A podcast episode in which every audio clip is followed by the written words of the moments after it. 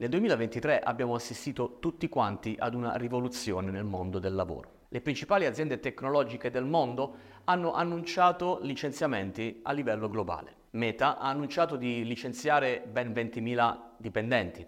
Lo stesso ha fatto Google con dodicimila dipendenti, ancora Microsoft diecimila e per chiudere Amazon diciottomila. Una ricerca condotta da Goldman Sachs in merito agli effetti che l'intelligenza artificiale avrà sulla crescita globale dell'economia ha evidenziato che circa i due terzi dei posti di lavoro sono potenzialmente a rischio di automazione, ma non necessariamente sostituiti dall'intelligenza artificiale. Ma facciamo un po' di chiarezza rispetto a queste notizie, queste informazioni e soprattutto alle conseguenze che si sono verificate anche nei diversi stati. Negli Stati Uniti, ad esempio, dove le aziende sono più libere di licenziare i propri dipendenti, è stato condotto uno studio direttamente da un centro di ricerca di Washington che ha evidenziato come il sessantotto per cento dei lavoratori intervistati ritiene che l'intelligenza artificiale effettivamente entrerà a far parte del mondo del lavoro. Ma il dato più curioso è che solo il ventotto per cento di questi sostiene che l'intelligenza artificiale riguarderà esattamente il loro posto di lavoro. Più nel dettaglio vediamo, secondo questo studio, i lavori che subiranno un impatto più importante da parte dell'intelligenza artificiale. Al primo posto troviamo gli amministrativi, tutti coloro che svolgono un lavoro d'ufficio, e poi ancora architetti ed ingegneri, e a chiudere tutti gli operatori del mondo finanziario e delle banche.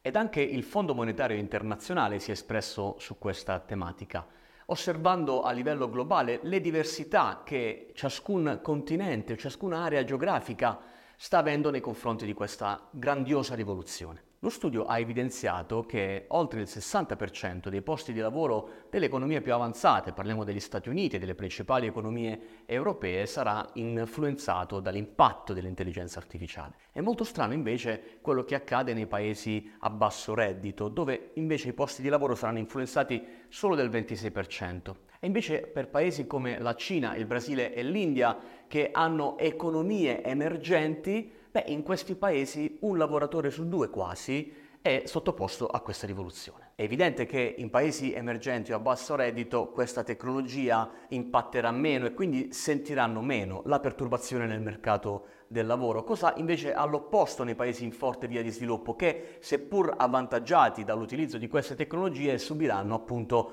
una ripercussione sui posti di lavoro. Il rischio è quindi che questa tecnologia possa nel tempo aumentare le disuguaglianze già esistenti tra i paesi e le varie nazioni. Pasquale, ma a questo punto la domanda mi nasce spontanea. E in Italia? In una conferenza stampa la nostra premier Giorgia Meloni ha dichiarato rispetto all'intelligenza artificiale che rischiamo un impatto devastante. Nell'annuale incontro con i giornalisti in preparazione al G sette, la premier ha sottolineato i suoi dubbi e preoccupazioni rispetto all'introduzione dell'intelligenza artificiale nel mondo del lavoro.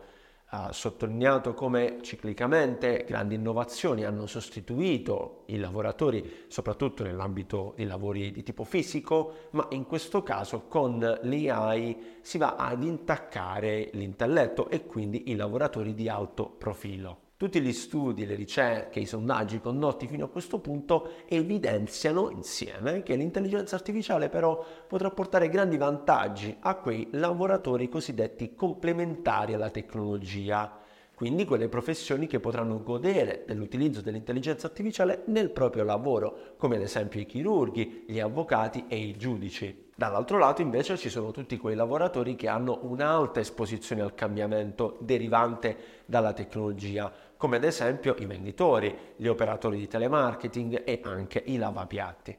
Nel lungo periodo infatti è stimato che i vantaggi dell'intelligenza artificiale saranno rilevanti, soprattutto per la crescita globale. È stimato che il P I L aumenterà del sette per cento a livello globale e che la produttività migliorerà dell'uno virgola cinque per cento anno su anno per i prossimi dieci anni. Quindi, come cita una ricerca del World Economic Forum, se è vero che ottantacinque milioni di posti di lavoro nei prossimi due anni saranno a rischio sostituzione dall'intelligenza artificiale, dall'altro lato l'A I e l'introduzione della stessa creerà ottantasette milioni di altrettanti posti di lavoro. Tutti questi dati evidenziano davvero un mercato in forte fermento, in trasformazione, grazie appunto alla tecnologia.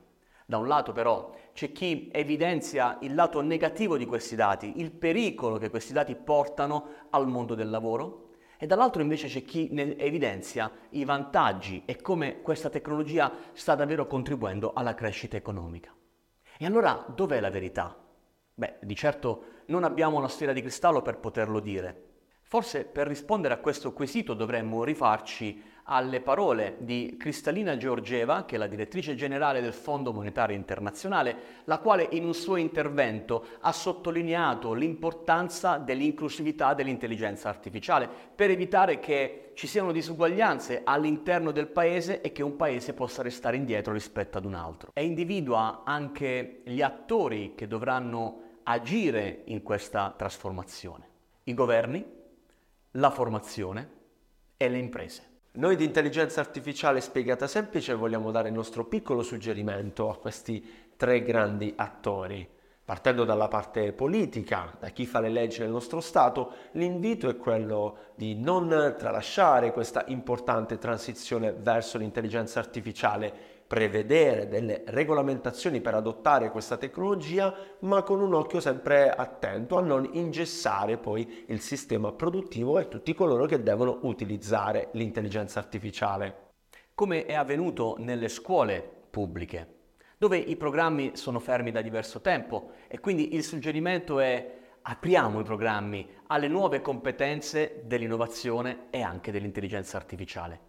E agli imprenditori italiani? Beh, le competenze dei tuoi collaboratori dovranno essere aggiornate nella stessa maniera, tenendo d'occhio quelle che sono le skill più importanti portate da tecnologie come per esempio l'intelligenza artificiale. Parleremo ancora tanto di intelligenza artificiale, quindi continuate a seguirci. Se vi è piaciuto questo video lasciateci un commento, fatecelo sapere anche con un like e noi ci vediamo alla prossima.